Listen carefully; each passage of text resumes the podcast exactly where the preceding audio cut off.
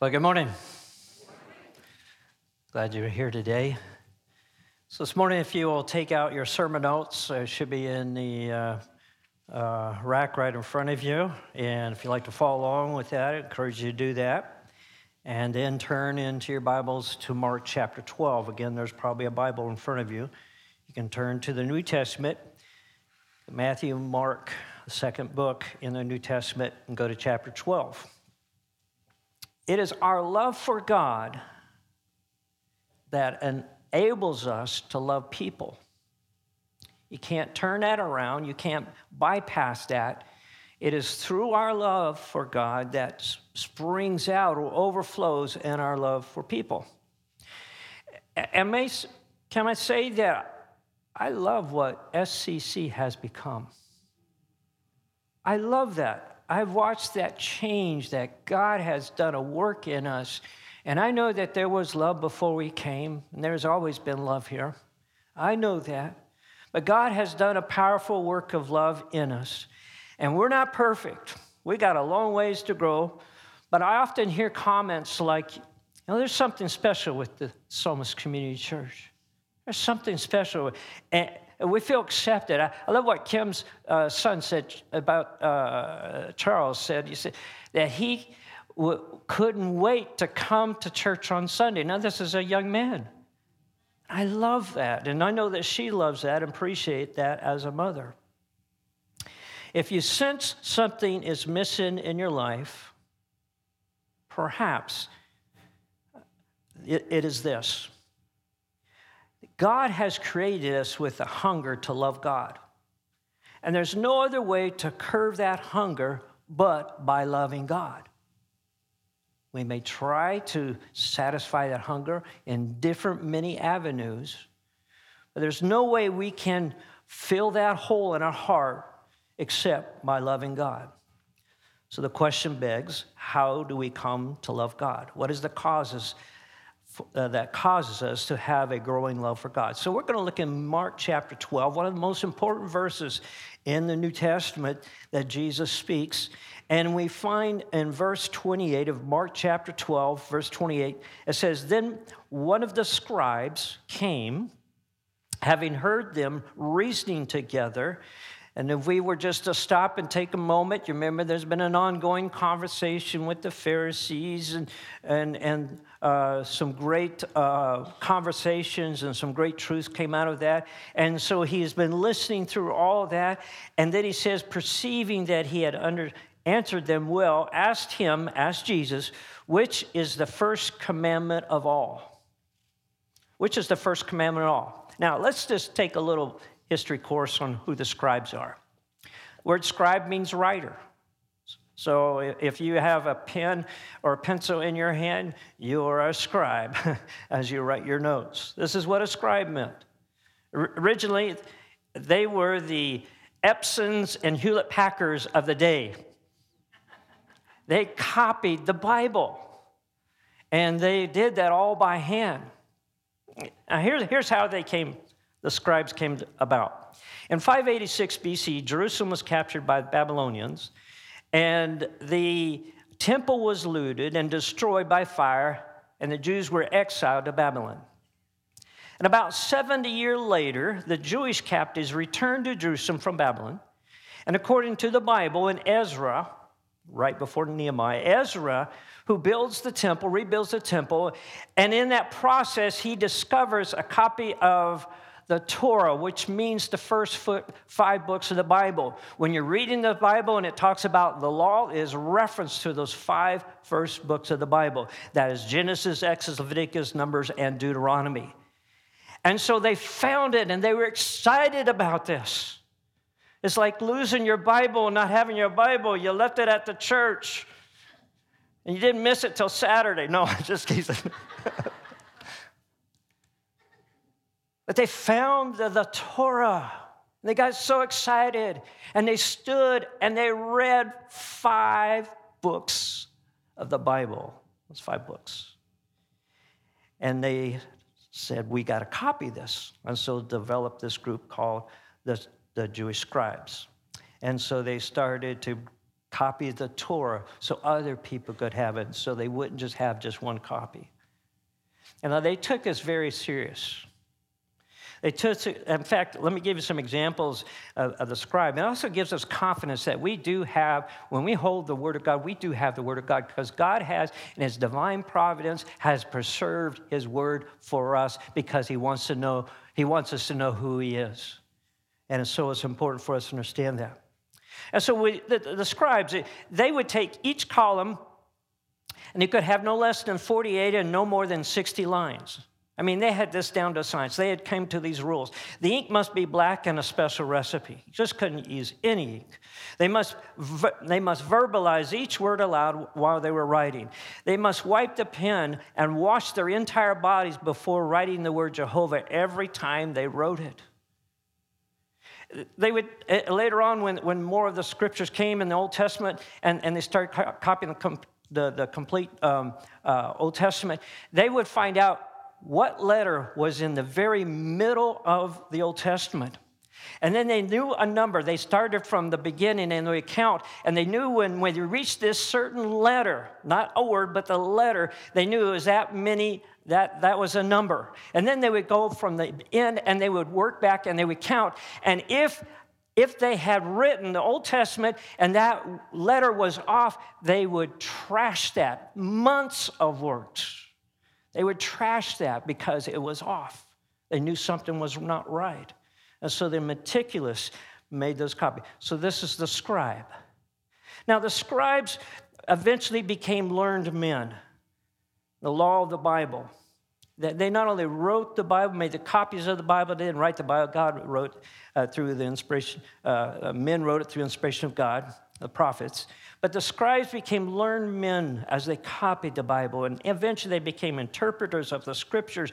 And, and then they would, in fact, when you look at the New Testament and you see the word lawyer, it's interchangeable to the scribes because they had came to a place where they knew those five books very well.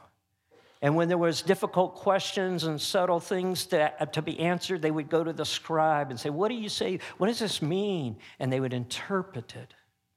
So, this is the scribe that's coming to Jesus. And this scribe here asked Jesus, which is the first commandment of all? What is the most important one? What is was right there at number one? Now, understand as, as he's saying this, that the scribes had a debate going in them, and among themselves, and the scribe was part of the Pharisees, is, is that they had a debate, and it, the debate was uh, noted that, that, uh, that they would choose and they would decide which is the most important uh, commandment. That time there was 613 commandments. 365 negatives, 248 positive. So they had counted up the commands and divided them into don'ts, negatives, and positives and do's. And then they would talk about which was the more or less important ones. And so when they came to Jesus, and I believe he came with a sincere heart, I don't think that this part that he was trying to trap Jesus, uh, perhaps he was, but he comes to Jesus and he asks him question of the 613 commandments that we have derived, which one is the most important one? And this question could have ignited a debate, could have a heated argument, but here's what Jesus responded. So I want you to read this with me in verse 29. Here's Jesus' response to this scribe. Jesus answered, The first of all commandments to hear, O Israel, the Lord our God, the Lord is one. And you shall love the Lord your God with all your heart, with all your soul, with all your mind, with all your strength. This is the first commandment. And the second, like it is, this you shall love your neighbor as yourself. There is no other commandment greater than these. Now, Jesus takes the first, this, he calls this the first and second commandment, and one is found in Leviticus, one is found in Deuteronomy, and he puts them together for the first time. Jesus does this. If you have your Bible and you want to go with me to the book of Deuteronomy, I would like for us to read in Deuteronomy the first and greatest commandment that Jesus uh, has just read. He quotes out of the Old Testament to the scribe, and he says the first one is this, and it's found in Deuteronomy chapter 6 and verse 4. And it says again, Hear, O Israel, in Deuteronomy 6 4. The Lord our God, the Lord is one. You shall love the Lord your God with all your heart, with all your soul, and with all your strength. And these words which I command you today shall be in your heart. And you shall teach them diligent to your children and in your house. And when you walk by the way, when you lie down and when you rise up, you shall bind them as a sign on your, on your hand, and they shall be as frontlets between your eyes. And you shall write, write them on the doorpost of your house and on your gates. You ever watched Fiddler in the Roof? This is brought out in that movie written on the doorposts, and, and, and you see him, uh, those things that they had written. And this is this. Now, this this verse here that Jesus is quoting was very familiar to the scribe and to the Jews, the Pharisees. In fact, it is still today very familiar to Orthodox Jew. It's called the Shema. It's the Shema. It's those verses I just read. Now, hang with me. I'm not here to give you a Jewish lesson, but there is something very important as we connect this with the scribe. Jesus is quoting here. Now, what he is quoting is a Shema. Now, in Orthodox Jews, and even still today, they would read the Shema, verses 4 to 9, in the morning and in the evening, twice a day. They had this memorized. And Jesus quotes this. This is the first commandment.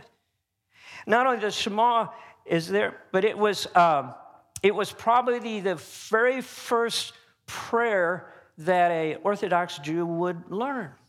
And so, when, as a child, they would teach it when they started to pray, you know, and, and, how we teach our children to pray. And if we were an Orthodox Jew, we'd preach, we, we would teach them Shema and, and tell them and train them to, to read that and say that every morning and, and at night, and, and then put it on the doorposts and have it uh, in our house, the Shema.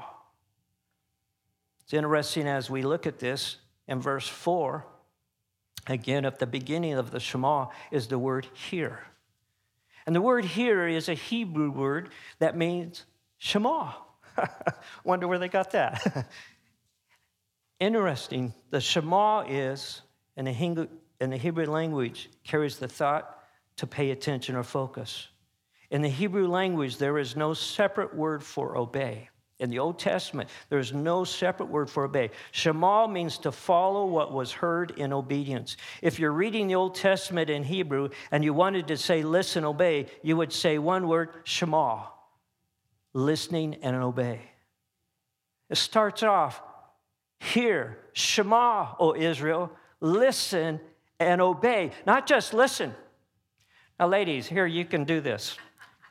You know where I'm going with this. Ladies, when, when you're at home and your husband is, is there and he is not listening, here's what you do you just give him some Hebrew Shema. you didn't take the trash out. Or your kids, they're there. They, they didn't eat their green peas. Shema. Listen, obey what I'm saying. Shema.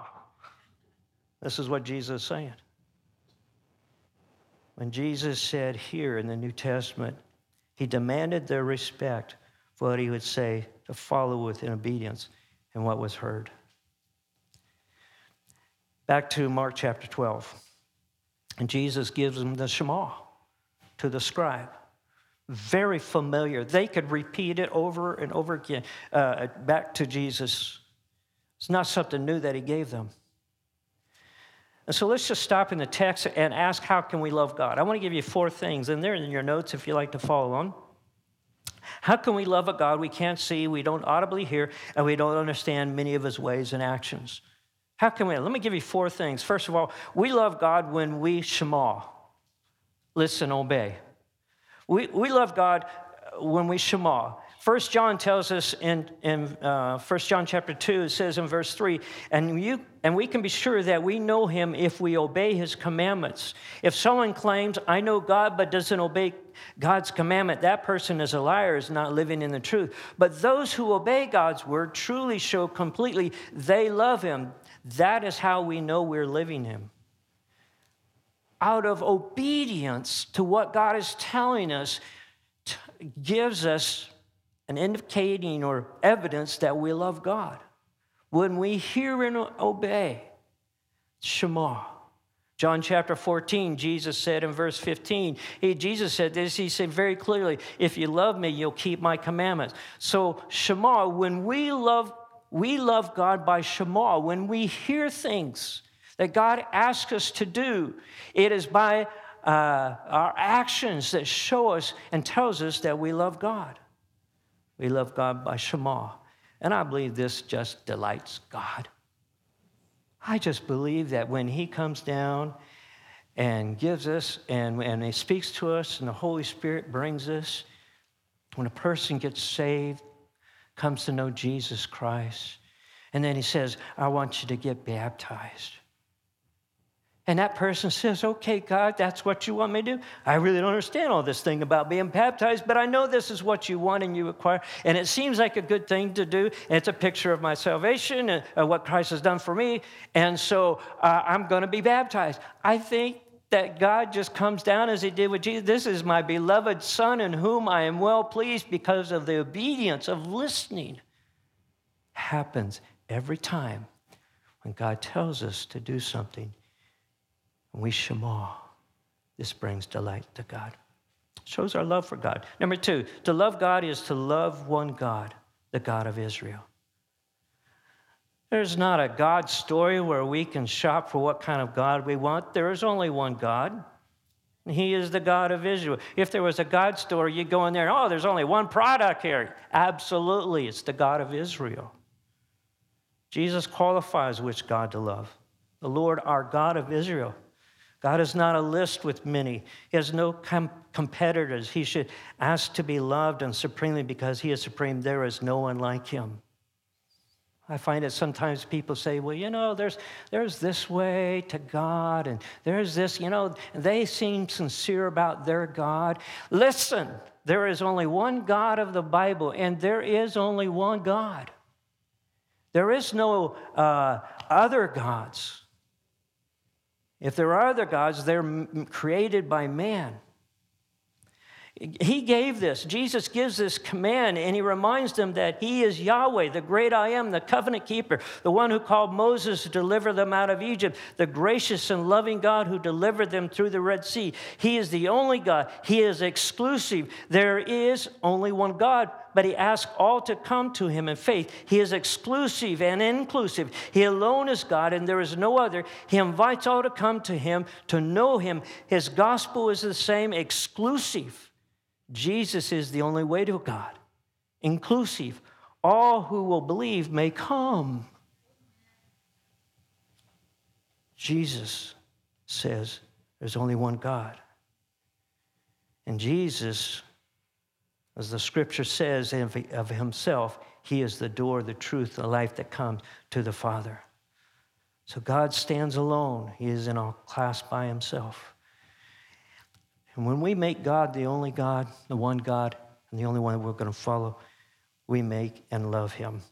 We don't make God, but we love God by loving the one and only God, Jehovah. Number three, we love God through God's power. That provides the means to love God. 1 John 4:19 says we love God because he first loved us. He loved us and because that he loved us, it creates a hunger and a thirst and, and, and, a, and, a, and a conviction that I want to love God as well. But it's God who takes the first initiative. It's God who does that. And think about this it, what it takes to love God. There are three different kinds of love in the New Testament.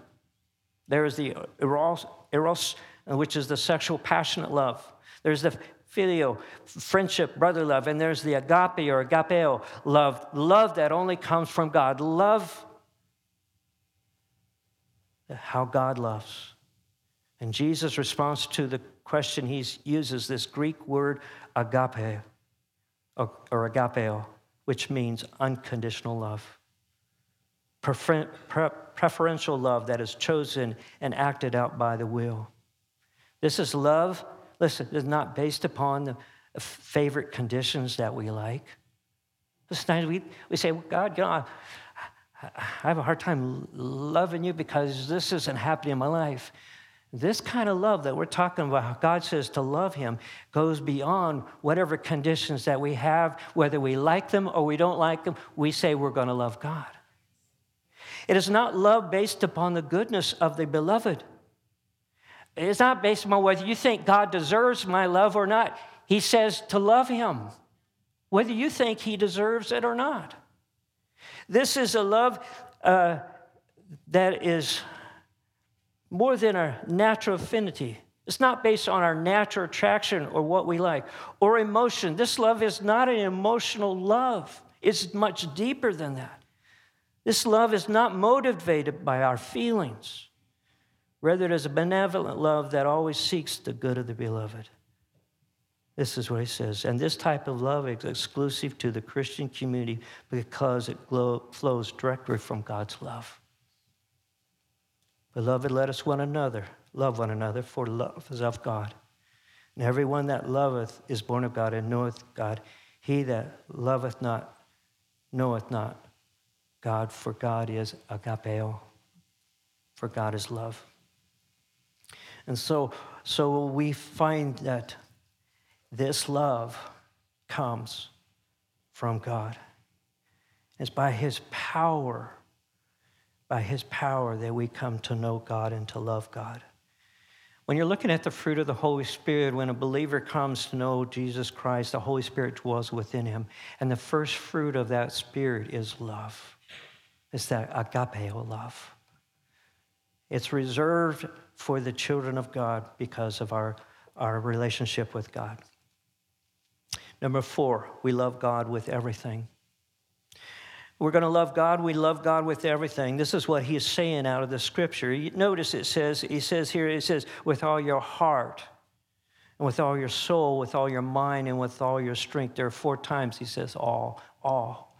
It's all inclusive with, with all of our heart. It's our core. And notice it starts from within, then it works with, to without. And it starts with the heart that you know in your heart that you love God. And this is a will, this is a determined, this is something that you have decided down deep. This, I am going to love God. And then it goes on to our soul, our personality, our attitudes, uh, those t- type of things.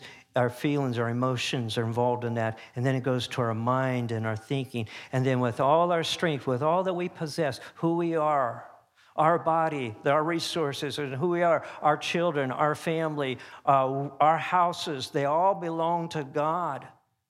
Our job, our education, that all belongs to God, our gifts and our talents. God, we give it all to you.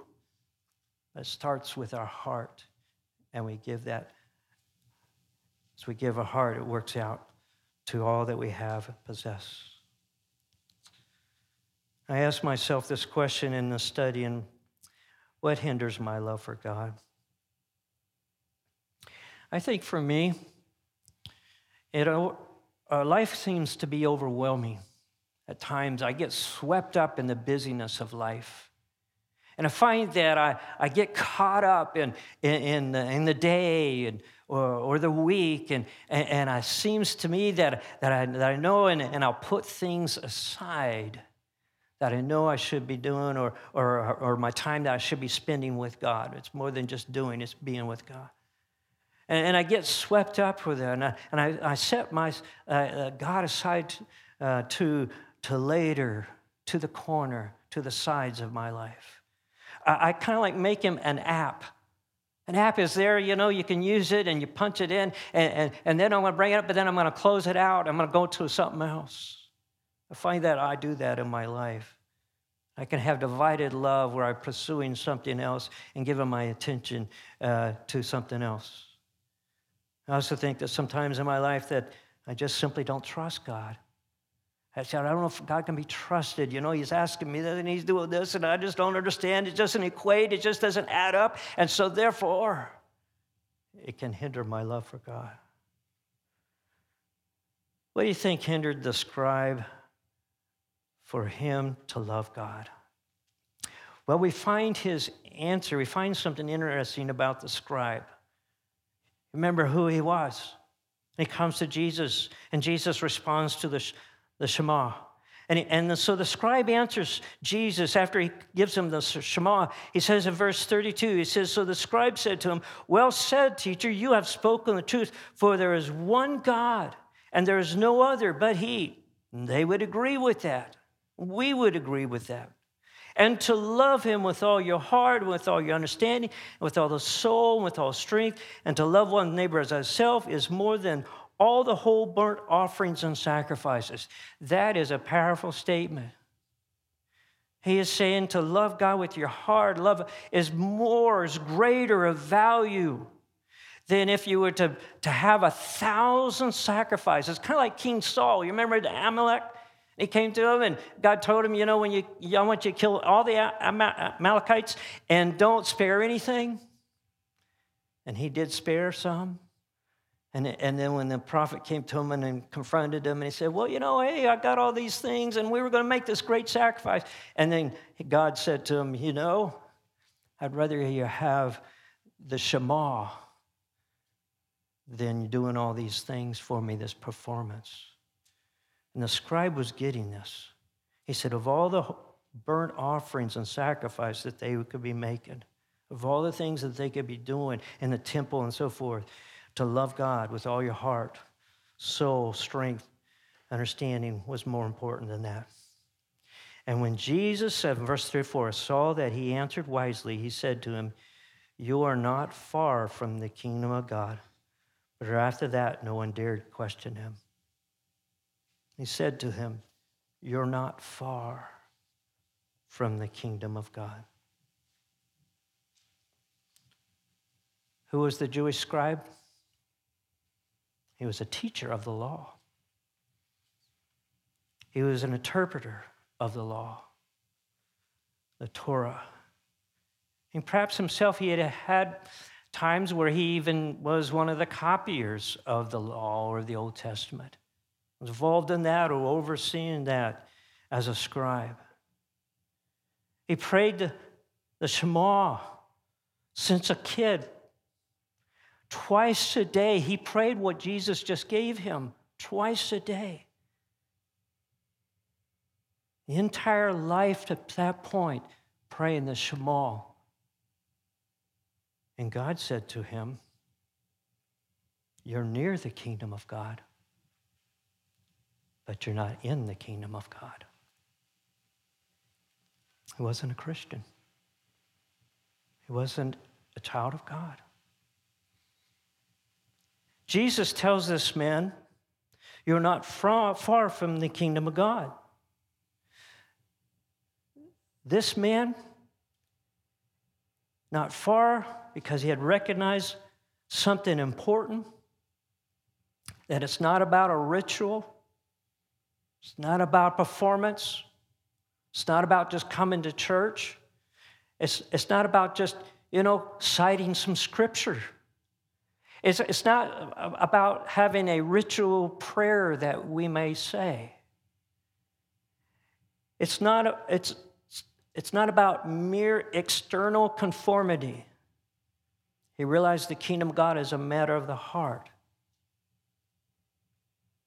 And being close is not in. This man was missing something. And perhaps when Jesus was speaking to them, and he said these words, You're not far from the kingdom of God, and he looked at him in the eyes.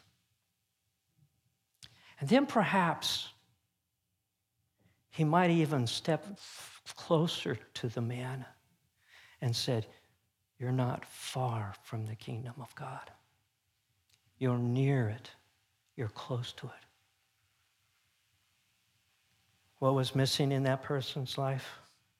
It's Jesus. You're not far from it. Realize that at the very place that they were probably standing there in the temple, that a few feet away separated a curtain from the Holy of Holies, from the mercy seat, from the presence of God, the Shekinah glory. And in a few days from this moment, and when, when Jesus was giving the scribe, the curtain was going to be rent in two from the top, from God, to the bottom, to mankind, and have access into the mercy seat, God. Jesus, from a few feet literally outside the temple, would be hung on the cross and he would be buried in a tomb. And he would rise again that following Sunday as the resurrected Savior. A scribe was standing near the door for the kingdom of God. He was near, he was close, but he wasn't in. He was a good man, he was a religious man. He had some good things going for him, but he didn't have Jesus. I would like to think that a few days later, after the resurrection, I'd like to think that this scribe is in heaven. I'd like to think that he is there. He got it. He saw that it was Jesus.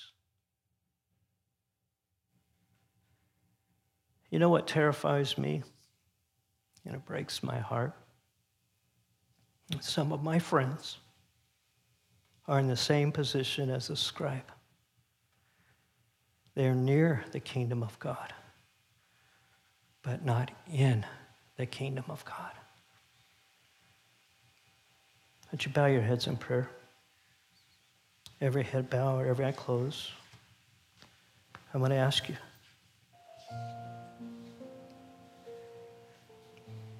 right now. The moment of prayer, and self reflecting upon what Jesus said to the scribe.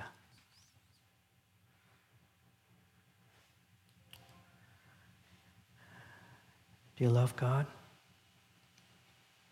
First with your heart. Is there something missing there? Is there something you're going through, the performance, you're coming to church? You might even pick up the Bible and read the Bible and could even memorize things.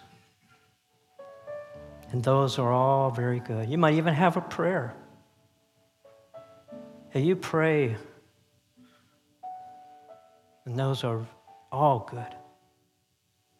Nothing wrong with that. But the kingdom of God has one door. And that door is very near to you. It's Jesus. Jesus tells us in Revelation chapter 3 and verse 20. And this is the heart of God. He said, Behold, I stand at the door and knock. If any man will open the door, I will have fellowship with him. He invites us in, he knocks on our door. And perhaps even right now, there's a, there's a conviction that you know there's something missing, and you've come to believe that it is Jesus. And that right now, in the stillness of this moment, He's knocking on your heart and saying, I want to come in. He's not asking you to join a church, He's not asking you to memorize scripture. He's not asking you, He's asking you just let Him in. And He's done all the work upon the cross.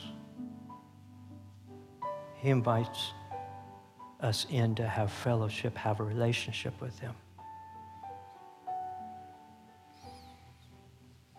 I want to pray.